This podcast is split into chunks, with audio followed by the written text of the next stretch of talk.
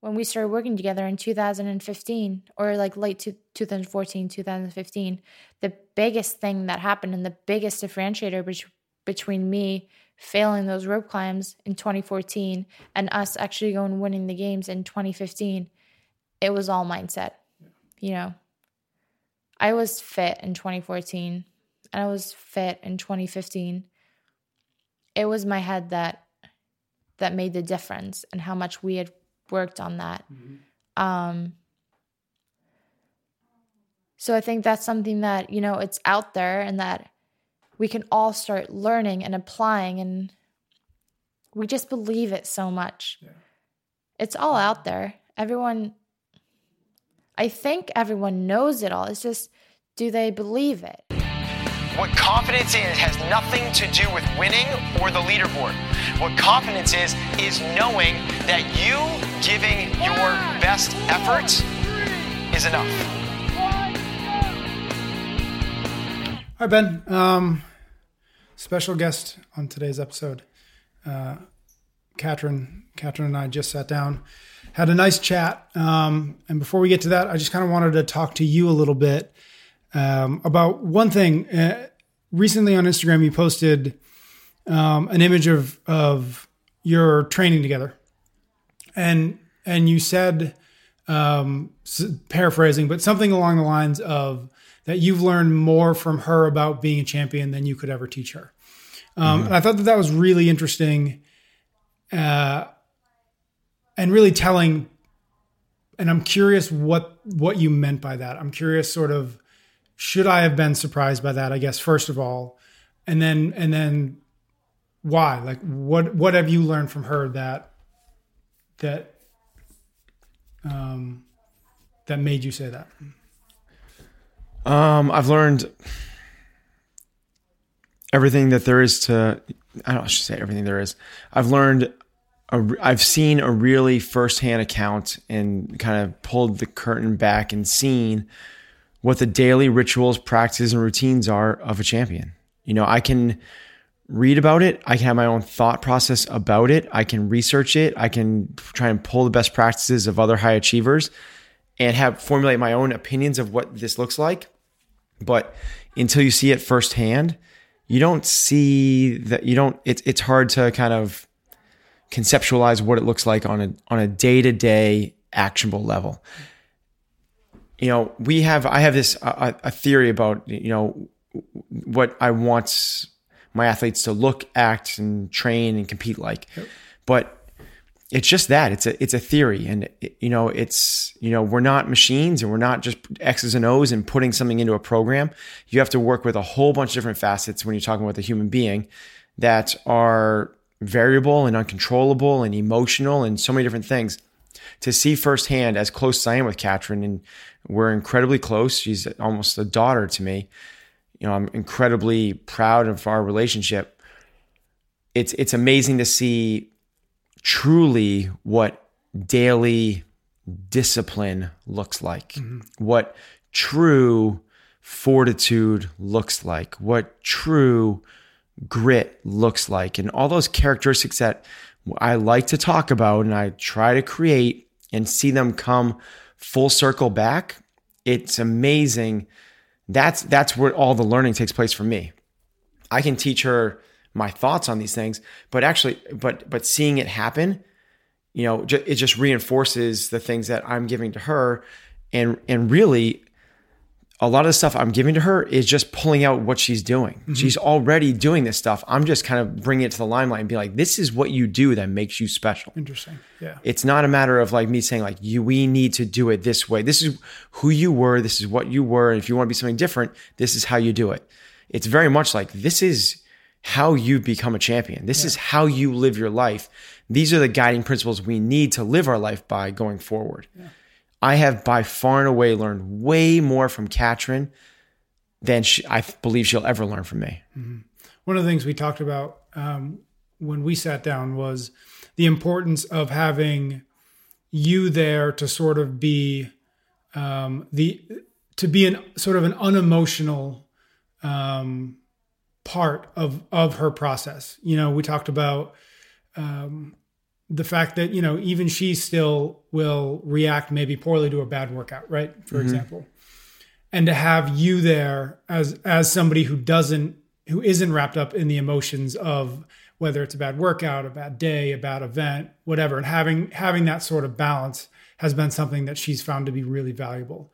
And I think that's it's interesting when you say sort of what what you just said because it, it's it just it feels like you could she could be a competitor without a coach. I mean, you can't be a coach without an athlete, but you that but you need that sort of that symbiotic relationship. You need that balance. You need that give and take, um, in order to to really make each other better. And so I think that that's I think Uh, that yeah. that's a big I think that's a big thing that until talking to you guys, I'm not sure I connected before. Yeah, I think it's. Uh, I think that. Um,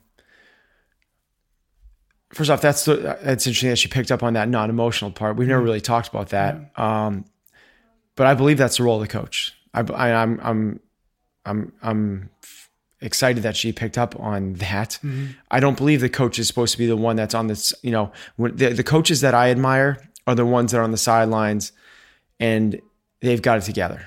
You know, they are not roll riding the emotional roller coaster. They are not highs and lows. I I'm a fan of Bill Belichick, not Pete Carroll. Yep. That's the way. You know, I'm a big fan of John Wooden, not not Bobby Knight. You know, I'm very much a, a fan of um, Brad Stevens, who's the coach of the Celtics right now, former coach of Butler, youngest guy to bring teams to the Final Four. And there's this great footage of it's the Elite Eight game. The winning team goes to the Final Four, and his team is down by one point with with four seconds left. They inbound the ball, and the guy catches it and travels. And th- the announcers are going crazy. The other sideline goes crazy. We've won, they've won the game. Mm-hmm.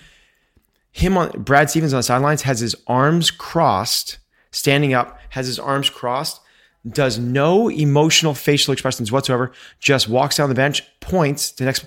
What's the next best actionable thing I do? Makes the appropriate substitution. Mm-hmm. Puts the next player in.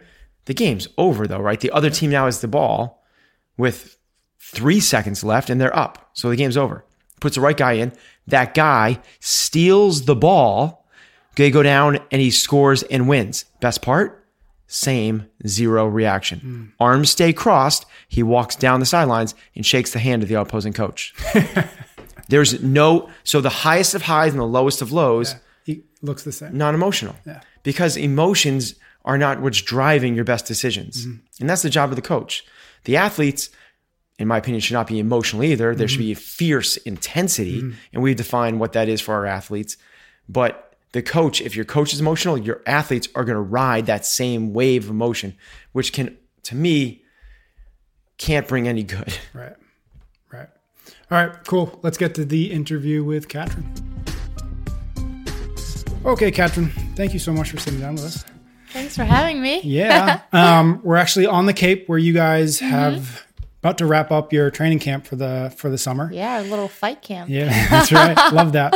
Um, so today I wanted to talk to you about a lot of things, but we're kind of use use this use the use Ben's book that just came out sort of as an as an excuse to sit down with you because you wrote a really uh, beautiful, wonderful introduction to this book. Um, and so I wanted to start sort of with that introduction and with a story from that introduction. Um, and a lot of people know um, the story of the rope climbs in 2014, right? A lot of when people talk about you, um, it always seems to begin there, which I think is funny because you were a games athlete before Yeah. that. But we'll we'll forget that for a second. It's it it starts with 2014 and the rope climbs that um, in the in, uh, at the regionals that you weren't able to do, you weren't able to go to the games. And the thing I wanted to ask you about first is uh, something you mentioned in the book, which is that after that happened, you were friends with Ben, but you certainly you weren't his his athlete, and he sent you a text, um, and I'm paraphrasing, but it basically said, "This could be the best thing that ever happened to you," right? And so, if you could maybe walk us through that story a little bit, Yeah. um, what your response to it was, and then really how that began. Uh, what is now uh, obviously a very fruitful relationship. Um, so yeah, it, it is funny because that's kind of where my story begins. is when I failed to qualify Right. for my first CrossFit Games. Um, so I'd made it two years previous, and um, I was kind of, I guess there are a lot of these athletes that we love CrossFit. Um, and I had a lot of other things that I was doing. I was coaching, um, I was a full time student, and I was trying to train for the CrossFit Games. And you kind of, when you're doing a lot of things, you end up doing a lot of things okay. Yeah. And I go to the gym and I would check the boxes. I would do the work that was necessary and I would be good enough to make it to the CrossFit Games. And I could be a CrossFit Games athlete for the rest of the year. And I was content with that. And it wasn't really until I didn't make the CrossFit Games that I knew how badly I wanted to be there, how hard I wanted to work for it, and I didn't just want. When I my first two years when I got to the games, I didn't have any goals. I didn't. I was just happy to be there. Yeah. I honestly didn't even enjoy it because I was kind of overwhelmed once I got there. I didn't have a coach or a direction. I didn't really know how to handle the big scene. Um, so after not making it, um, I'd been up to see if any. I'd probably known Ben for a couple months. Um, I'd come up before the those regionals, and I'd done like a regionals training camp with his athletes, um, with his team, and with the athletes that he had at the time, which was Becca Voigt, Chris Beeler, Michelle Letendre, um, and I didn't make the games, and I got a text from him saying that you know this could be the best thing that ever happened to me. And at the time, all I wanted to do was make the games. I was so mad. and like the response, I didn't give him a- response for like 10, it must have been like 10 days, at least Yeah. a week. Because I couldn't understand how that could be good. You know, like the only thing that I wanted that summer, I only wanted to train for the games. I only wanted to go to the games. And I had failed to qualify. And I couldn't see what could possibly be good. Um so I did like after that I I took took a break a little bit. I must have taken probably like a week off and I went on vacation. I haven't been on a family vacation for years. Yeah. Um so I went with my dad and my siblings um to Morocco. And I still can't remember how it came about or if it was random or not, but I read um, Michael Johnson's biography. Sprinter. Yep. Yep. And he was supposed to win, or I mean, he'd been the best. He had he had won every single race in the 100 and 200 leading up to the 92 Olympics.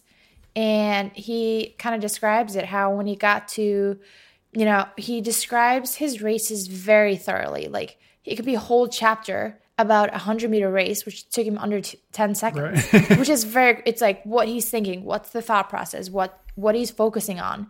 And he would always be like the dry face, he'd be looking down, and then he'd be like after about like 60 like 40 meters, he'd start like looking up. After 60 meters, he'd always do like a right, left, and he would be so like in the corner of his eyes, he could never see anyone because he was so far ahead. Right.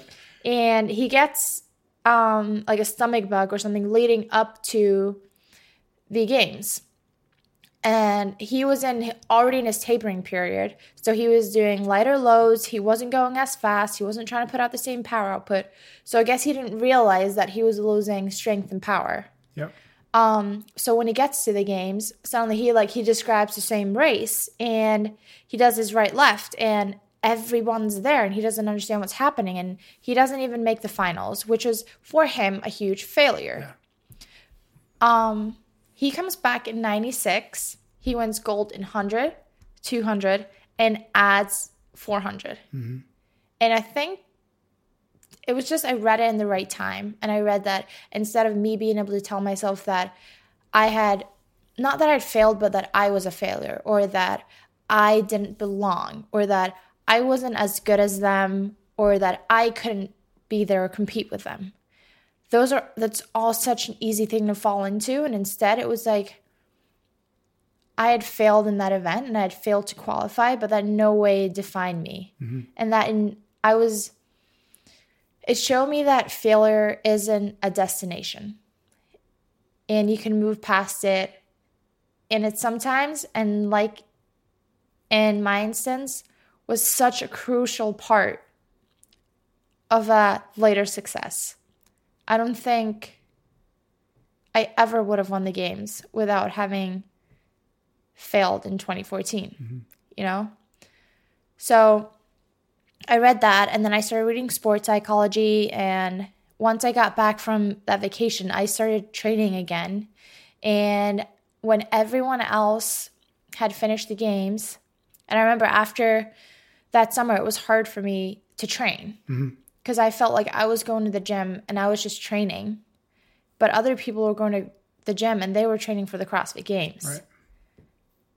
And that sucked. Mm-hmm. yeah. Yeah. So I remember waking up after the 2014 games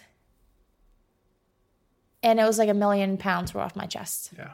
It was a clean slate. Yeah, because everybody was now training for the next year. No one yep. had made it to the CrossFit Games. right. And we were all in the same boat again, yep. except everyone else was recovering for the games and I was ready to go. Mm-hmm.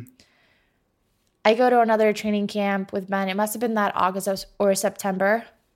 Um, and that's kind of when we more started working together. And that's when I remember I, everyone was always telling me that Ben only has these athletes. Like Ben doesn't take on any more athletes. And I remember like I was just about to go back home to Iceland and I loved working with Ben and I loved being at CFNE. I loved the environment. I loved who I was there. I loved how much everyone works so hard there and it's so positive. It's it's a great environment. It really is. And it kept me like always coming back for more, but I wanted I wanted Ben to be my coach. So I remember I I was like I can ask him to be my coach and either he'll say no and I'll just still have no coach or he'll say yes and I'll have a coach. yeah. yeah. So that worked out very no well. Lose there. Yeah. yeah. Um, so that was at the same time I started reading um, The Champion's Mind. Yep. Um, at the same time, I was kind of started working with Ben, and he would talk to me about, you know, what we should be focusing on, what we should not be focusing on, um, our thought process, our mindset, our approach to training, life, everything, and kind of like me reading it, working with him, and I was so hungry to learn and just become better. And it was never about winning the CrossFit Games never even crossed my mind. Mm-hmm. It was just every day. I just loved every day. I loved becoming better. Um, it just kind of all clicked, mm-hmm. and I think I really I started working with Ben at the exact right time. Like I needed to have that failure, mm-hmm. um, in order for it to go in that direction. So, working with him and moving a across the world is sort of two, they're, they're two different things because he works with athletes who you know Brooke and Cole they don't live here matt doesn't live here you're the only mm-hmm. one who moved here was that a was that a hard thing to to pick up your life and move it across the ocean or was that did that feel like um, that's what that's what i do that's what i'm going to do both yeah i i always i'm so lucky with what it is now. I have a family here, yep. the Bergerons, and then my family and friends back home. I have these two. It's one life, but you know these two wonderful worlds, which is it's hard to leave one or the other. Yeah. So it's kind of it's. I'm just extremely lucky, yeah. you know. Um, but it kind of happened gradually. So I'd just keep I'd come for four week training camps and then I'd come for eight week training camps and then I'd just start coming more frequently. And I just started every time I would train at CFNE with Ben coaching me, it's totally different than getting programming. Yep. It's I know that I can, you know, back home I would train with Annie every day. Um I can train well wherever and I can get in, I don't know what I want to say, like 90 or 95% training day. Like I, could still give high fives and it's, it was a good training day. But work, but having Ben coaching me and being at CFNE is every day is a hundred percent. And being able to give something a hundred percent. Um, we actually just listened to a podcast on the way here um, Larry Bird said that if you give everything a hundred percent, somehow things will end up well, mm-hmm. like line up well. It was something in that direction, and it really does. When you, if you can stand on the starting mat at the CrossFit Games and know that we gave a hundred percent into every training day, and then you go give it a hundred percent in the games, you're gonna be happy at the end of it all, no matter what there's no regrets. And that's kind of like to be able to make adjustments on the fly and take feedback and apply it right away. It's it's 100% every single day. So, I was going to say like at first uh, it is hard and I miss home and I yeah. miss my family, I miss my friends and um but I remember like making the decision to quit school or put school on hold um, and quit coaching to pursue this 100%. And I remember like talking to my grandma about it. It's like, it was, it's always hard to leave, but mm-hmm. we always said, and I mean, I talk so much to my mom and my dad and all my friends back home. It's like, we are always together. And I remember having the conversation with my grandma. She's like, you know what? We're doing this right now. You know, like school will wait. Yep. And if I want to do coaching, that will wait too. It's like, this is what we're doing right now. And even if we're all in different countries, like we're all in this together. Mm-hmm. And for now, this is the best place for me to be. Like to be in Boston, I've created an environment that it's so focused and it's so dialed in. You can, after every season, we can walk away with our head held high and know that we didn't leave any stones unturned, you know? So you say 100%, and I think a lot of people feel like they go 100% at something. I feel like that's a it's almost a cliche, you know, mm-hmm. like I gave this 100%. Yeah. But I'm really curious how, how you define 100% in in training and in competition. Like what does that actually mm-hmm. look like? And maybe what does that look like as a versus or as opposed to what maybe most people think 100% is. Hmm. Does that make sense? It, like, do yeah. you know that? Can yeah. you, like, I know exactly what you because mean. I, my guess is that before 2014, you thought you knew what 100% is, but now knowing what's the last couple years, that's been redefined for you. Is that right? No, um, I actually I don't think if you would have asked me back then if I was doing everything that I could, I, or honestly don't know. I, I have always been a hard worker. Mm-hmm. I've always worked hard, and I've known that I was a hard worker. But there's a big difference between working hard and working really, really hard. yes. And that's the hundred percent that I'm talking about. Yeah. And I honestly think if you'd ask people how hard they work, I I bet they'd say hard but I don't think people can say they work very, very hard all the time. Or maybe, they, I don't know, but I am very critical of myself. And I ask myself multiple times. And it's not just, I ask myself during a workout, I ask myself, you know, during lifts. I want to use every single lift. Every single lift is an opportunity to become better. I'm not trying to finish the next three lifts. I'm using the next three lifts to become better. Um, in a workout, you can go hard and you can make it hard, or you can pace it out so perfectly that it's hard the whole time and you give it just the oomph at the end that you need to finish every single ounce of energy that you have left. And there's a time and place for everything. Sometimes I think the 100% people think do more, do more, do more. Sometimes Ben might tell me this is enough for today. And that's my 100%. You know, I'm going to put myself in a deficit if I do more. Um and the same with like volume versus intensity. It's such a fine line.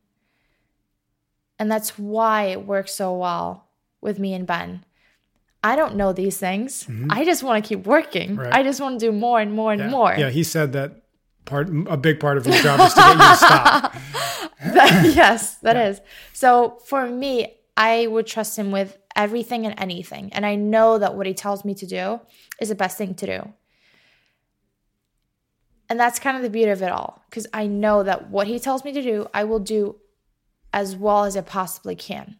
I will give it everything that I have. And if he tells me to stop, I will stop. And if he tells me to do something, I will do it really well. Mm-hmm. So it's kind of, I wouldn't know what to do by myself. I don't know what's enough or when I should be going with.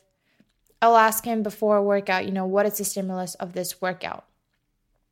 Sometimes he'll tell me, I don't want you sprawled out on the floor. Like he wants me to do things more like, meth- I don't know, methodically. Yep. And like, don't put yourself in a deficit. Maybe this is more an active recovery. Now it's like, okay, I really want you to go.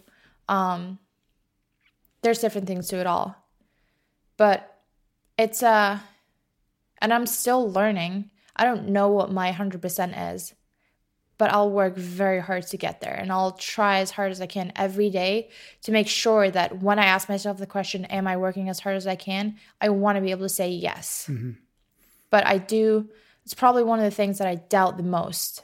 It's one of those things that I never want to feel like like I'm there or I want to be the hardest worker, but I like thinking that someone else is working harder mm-hmm. and it makes me want to chase them. Mm-hmm. Do you still do you still I mean maybe it's a silly question, but do you still feel like you have bad days? Days that you, you know, you crawl into bed and you're like, uh, that didn't work today or, or Um, I wasn't in it or I didn't give it 100%? Or have you guys got to a place where those days are really really rare? You know what? Um our bad days are our best days. Like we tell the story some like there was a workout um I feel like when you fail or I'm not gonna say fail, but when you do something wrong in training, when you're tired or something is going wrong or not like you want to, and what you can definitely look at and be like, "Ugh, like this is terrible or this is not this is a wasted training day or whatever. Those are the days that you can learn. Mm-hmm. Those are the days that you can grow. If everything is just going great and happy go lucky, yeah, it's more fun. But you're not growing as much. And what if what if one of those bad days hit you in a competition? Do you know how to handle it? The more of those bad things that happen to you in training is awesome. I had a terrible, or I thought that I had a terrible um, training day. We were doing a workout that um, over at Squats and Muscle Ups at the Cape last year, um, which is Cole was cruising through it, doing great. And those are movements that are harder for me. And I felt like it was coming up close to the games. Um, I was being very judgmental of how I was doing, and I didn't like how my muscle ups were going, and I didn't think they were good enough. And um, so I kind of just like I just walk outside after the workout, um, and I felt like it was terrible. It was horrible, and was a bad training day. And suddenly I was like, we're not in the right place. We're not where we want to be. Yeah. And that's when like Ben came out and he was like, this is awesome, you know?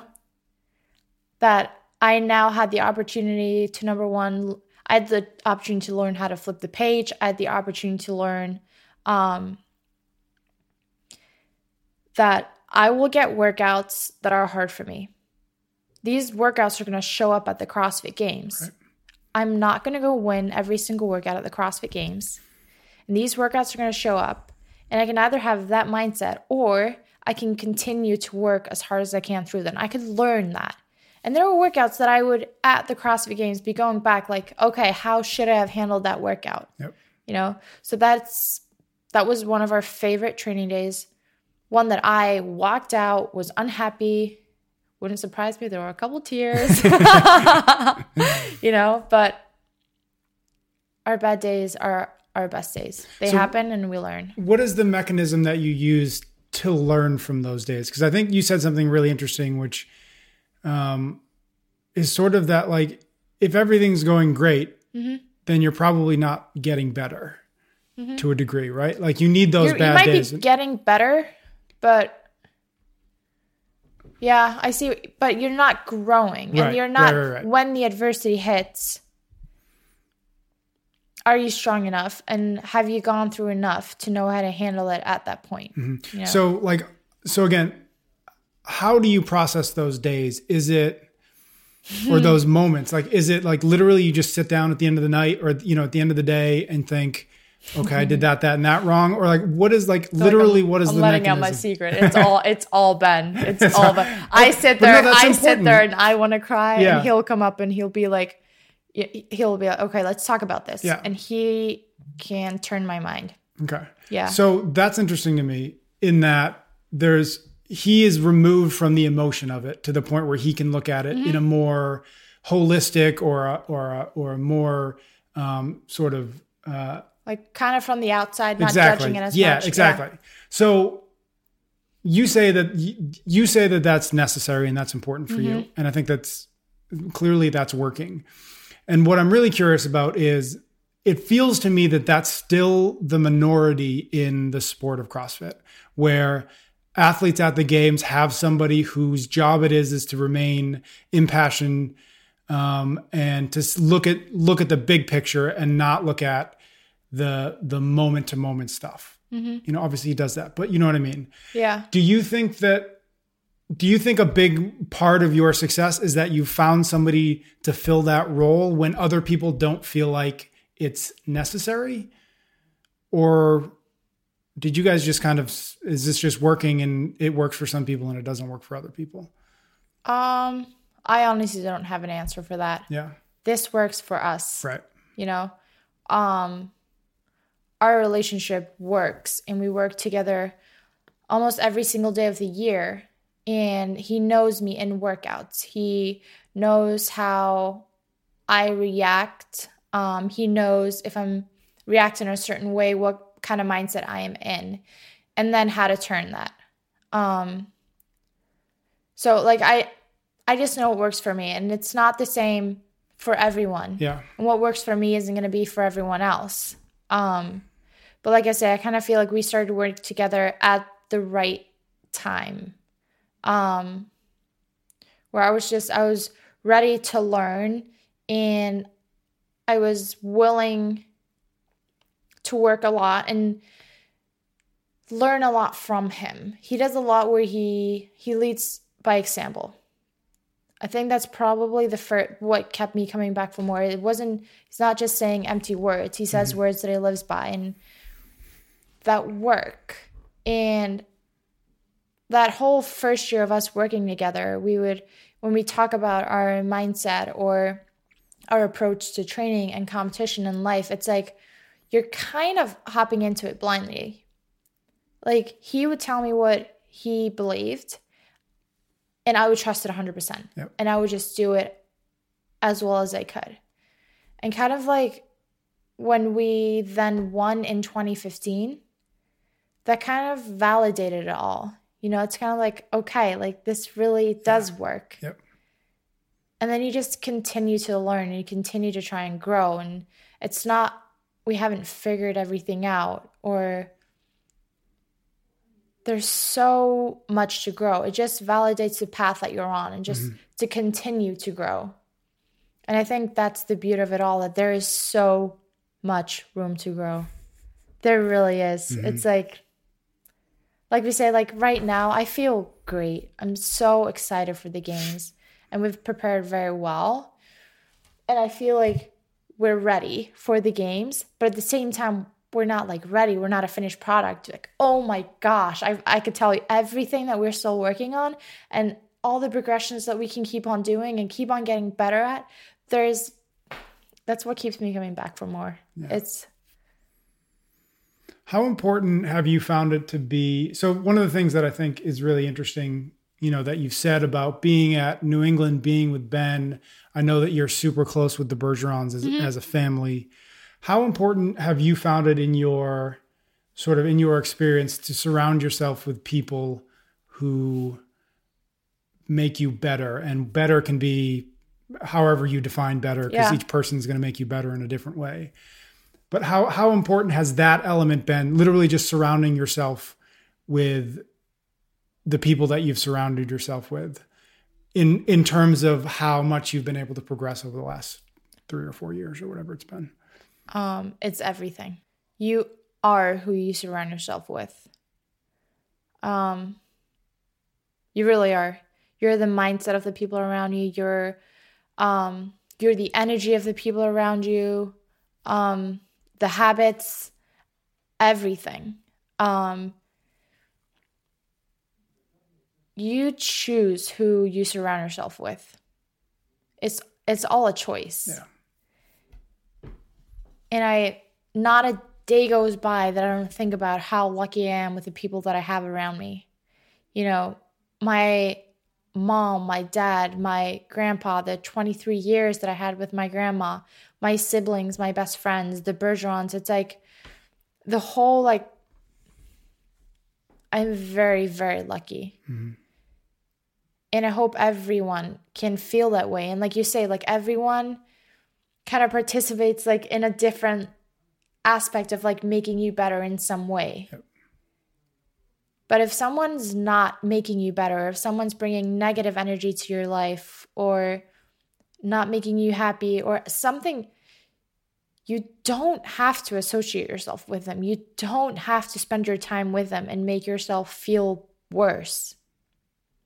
I think um it was Michael Kaziu posted this about a D, or it was a D about Michael. They're both very cute with posting about each other. but they were saying that you don't um fall in love with people. You fall in love with who you are with certain people. And that could be a partner or friends or whatever that is. But I read it and I was like, that's so true. It's not necessarily always like I don't think it's a it's necessarily the people, it's the it's who you are mm-hmm. together and who you are with them and who like what they bring out in you. And I think that's the most important about the people around you. Like who do they bring out in you? Is that who you want to be? Are you becoming are you closer to who you want to become? And those are big things. Um, in a previous podcast, I think the I don't remember what number it is, but uh, we were, Ben and I were talking about this month and this sort of this mm-hmm. training camp and having you and Brooke and Cole all in the same place at the same time. And I and I asked a question that I thought he was going to answer differently. Hmm. And my question was is the is the dream sort of recreating this environment year round, right? Like having you and Brooke and Cole and uh, everybody in the same place all of the time. And he, and so I thought just not knowing anything, I thought like of course that has to be better. It's got to be good. If it's good for 30 days, it must be good for 330 days. But his answer was no.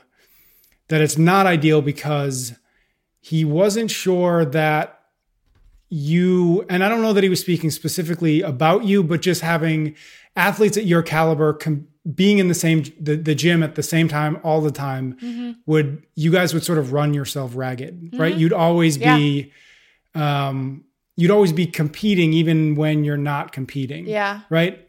And so it's interesting to me to think about like what the future of the sport looks like if we can assume to some degree that it, it's got to look similar to what you and Ben have figured out, Mm-hmm. right? Being in the same place at the same time, day in and day out, working together, one person thinking about it differently than the other person.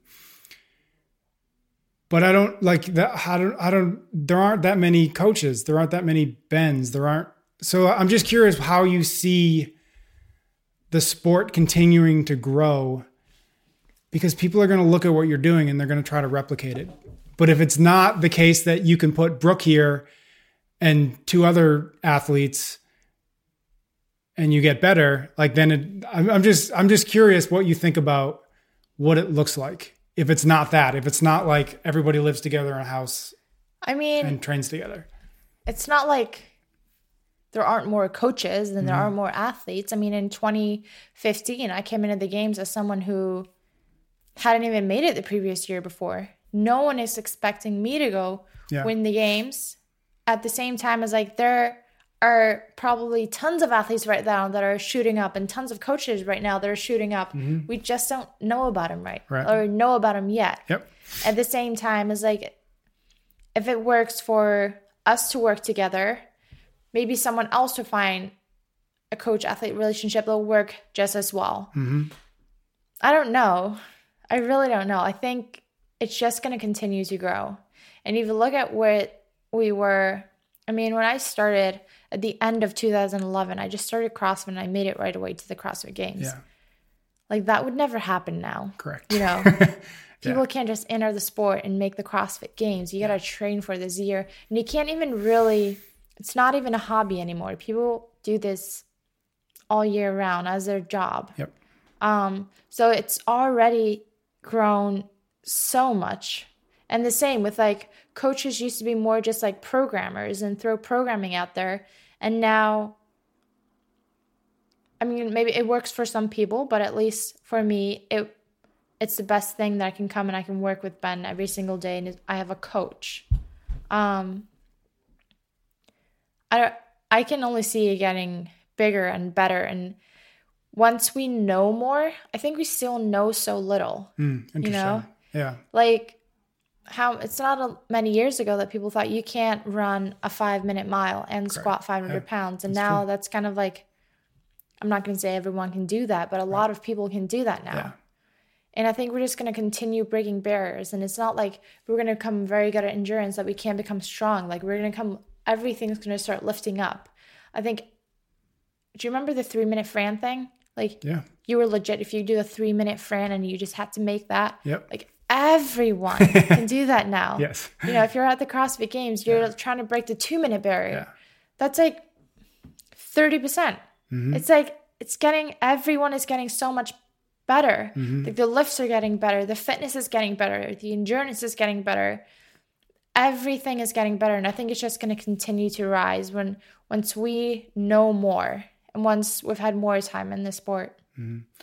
Do you think that a lot of do you or how much of that improvement or that potential improvement do you see happening um, physically versus mentally? In other words, how much of that growth do you think is because we the science helps or the training gets tweaked, and how much of that is people um, understanding the stuff that Ben talks about in this book and the stuff that you guys talk about every day?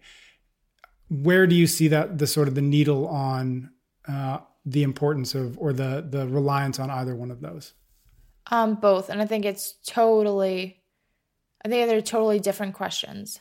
Number one, yes, we're going to continue to get physically better, but at the same time as when we started working together in 2015 or like late to 2014, 2015, the biggest thing that happened and the biggest differentiator bet- between me failing those rope climbs in 2014 and us actually going winning the games in 2015, it was all mindset Yeah, you know, I was fit in 2014 and I was fit in 2015.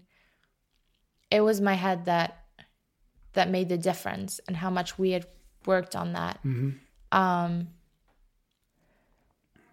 so I think that's something that, you know, it's out there and that we can all start learning and applying and we just believe it so much yeah, it's all out there. Everyone, I think everyone knows it all. It's just, do they believe it and what works for each individual? Like we're all so different. Um, so I think for everyone, there's there's so much room to grow in both areas, but they're totally different areas. It's interesting. One of the things that I was thinking about when when I was reading the book was that sort of similar to what you just said is like all of this stuff is, you know it's, it's out there right? You mm-hmm. can find it. Sports psychology is not a mm-hmm. new field Yeah. right? It's been around. And the thing that struck me was there is a huge gap between sort of knowing it and doing it right Yeah. or Yeah, yeah, and yeah. it's interesting that you put it as Like the believing it. that's what I mean. Like that's how you, that's interesting because I didn't think that that's the key. Like for me, it was like you've got to, you know, you have to dedicate yourself to it, or like you've got to find a, a method that works. But but you're right. Believing it, believing in it, yeah. is the first step, believing that it is the thing that can move the needle for you is the first step of figuring out how to implement it or how to uh, put it into a daily practice. Mm-hmm. You know what I mean? Yeah, exactly. Did you did you always believe in it, or or did I mean? I guess I guess you sort of answered that a little bit in terms of you know that break after not making it to the games. Um, honestly, I didn't know about it. Yeah. I didn't know that everyone wants to get stronger, to have bigger lifts. Everyone wants a faster mile time. Everyone wants to know how their pull ups and thrusters are paired together, all of that. Um, but what Ben does is that he focuses on our character first and foremost. And then he wants certain characters that will follow a certain process. That's what we call the process. That then will lead to results, that then will lead to better mile times, that then will lead to better, a bigger snatch or bigger clean or whatever that is. Um, and I know it, it doesn't seem like it fits. Like it seems like the mindset and the character and who you are is going to lead to a faster mile time, but it really does. And it, it does work. It just takes a certain character to follow a certain process that will lead to the faster melt time or the bigger clean or whatever that is. Um, so honestly, I did not know about any sports psychology or anything back then. I didn't know there was a good or a bad mindset. I just knew that I was competitive and driven. But that's so totally different, you know? Um but once I started reading those things, once I started working with Ben, I believed in it fully. I committed to it fully. Um, so I think once I knew, that's something that I really, really went with. Um, so yeah. I think that is a good place to, to end it. Thank you so much. Thanks for having me. Yeah, of course.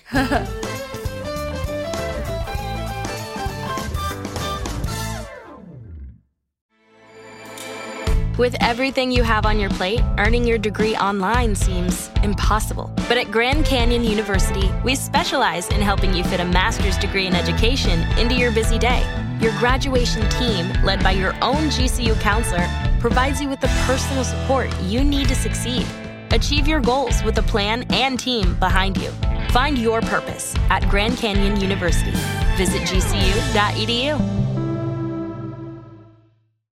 If you own a vehicle with less than 200,000 miles and have an auto warranty about to expire or no warranty coverage at all, listen up. CarShield has a low-cost month-to-month vehicle protection plan that covers more parts than ever. Visit carshield.com/audio to find out how you could pay almost nothing for covered auto repairs. Drivers who activate this vehicle protection today will also receive free roadside assistance, free towing, and car rental options at no additional cost. Get your free quote today at carshield.com/audio. That's carshield.com/audio.